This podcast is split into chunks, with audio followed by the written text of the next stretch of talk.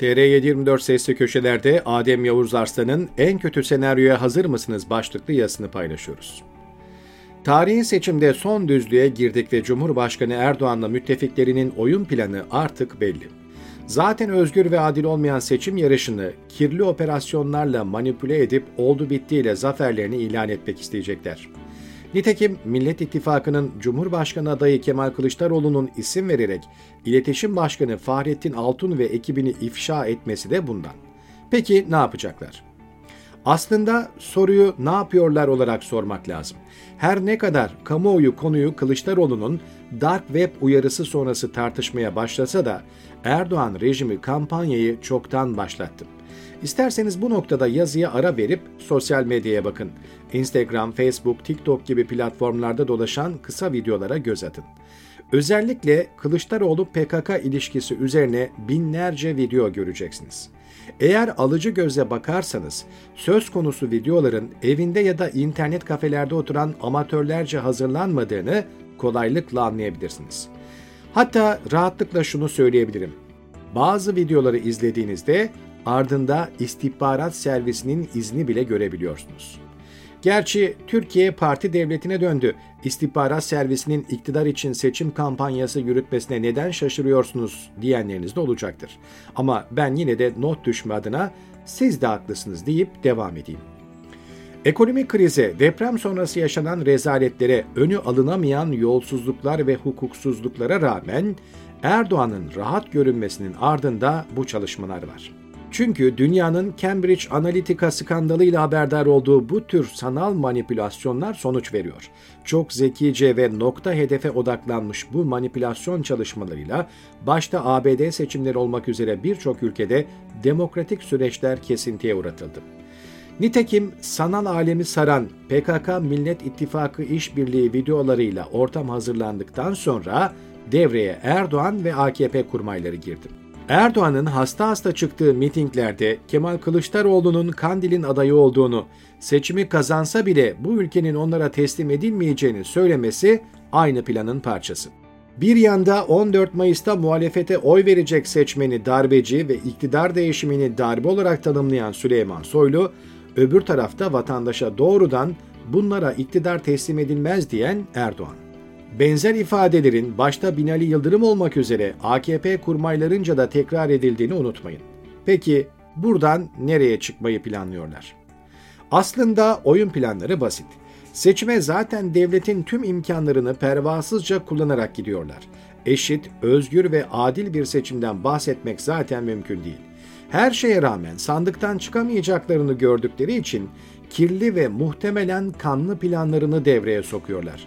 Kılıçdaroğlu'nun da dikkat çektiği gibi son 10 günde yoğun bir sanal saldırı başlatılıyor. Sahte ses kayıtları, deepfake teknolojisiyle üretilmiş videolar ve propaganda dozu yüksek paylaşımlar her yeri kaplayacak. Öbür yandan muhalefete bu ithamlara, yalanlara cevap verme imkanı ve zamanı tanınmayacak. Kaldı ki zaten muhalefetin ana akım medyaya çıkma imkanı yok.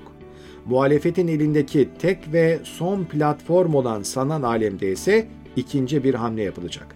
Başta CHP'nin bilişim sistemi olmak üzere az sayıdaki bağımsız haber platformu da siber saldırılarla devre dışı bırakılacak.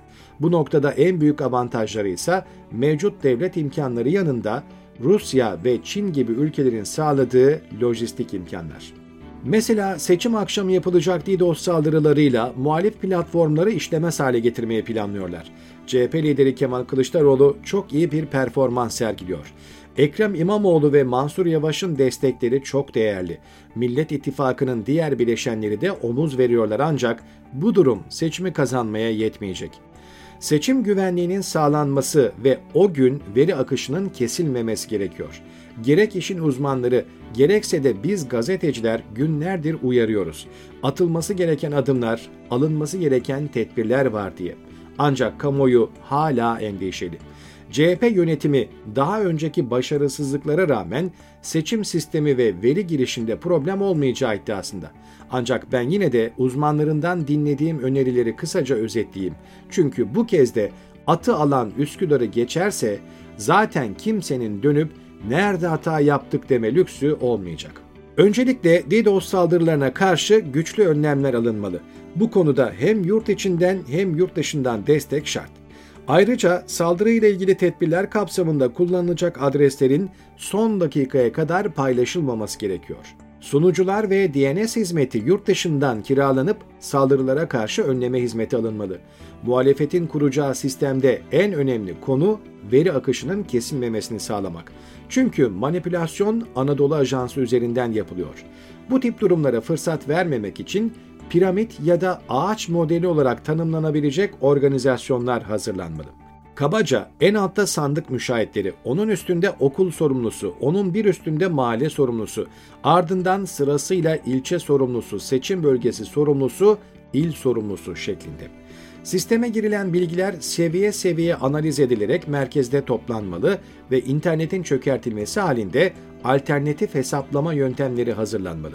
Sonuçları da her ilçe, il ve seçim bölgesi seviyesinde resmi sosyal medya hesaplarından paylaşmalı ki manipülasyon kolay olmasın. Daha önceki seçimlerde sırıtan durumlara karşı hala tedbir alınmamışsa son dakikada bunları da düzeltmek şart.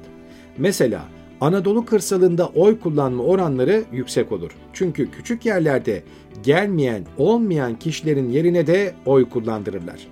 Erdoğan'ın Hüdapar'la olan yakınlaşmasında bu realite önemli bir gerekçeydi.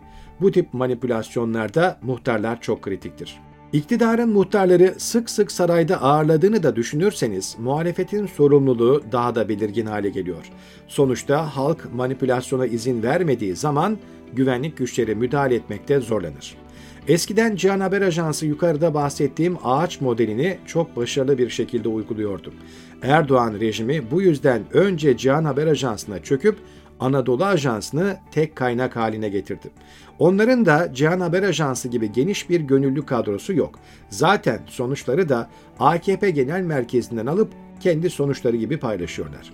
Şu an ajans kurulamayabilir ama uygulanan sistemi hayata geçirmek mümkün. Özetle seçimin kaderi muhalefetin çaldırmama kapasitesine bağlı.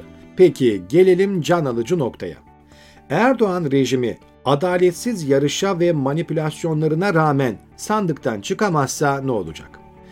Günlerdir dile getirdikleri darbe ve bunlara ülke teslim edilmez söylemini uygulamaya koyarlarsa muhalefet ne yapacak?